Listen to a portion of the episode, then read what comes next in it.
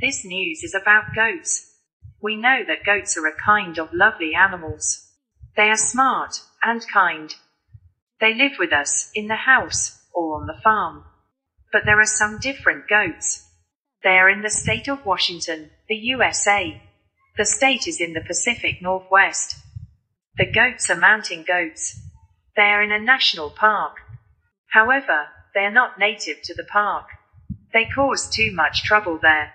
They walk on the plants and break the ground. In 2010, a goat even killed a person. People want to solve this problem. They move 375 goats from the park. They fly them by helicopter. They fly the goats to another national park. They are native to this park.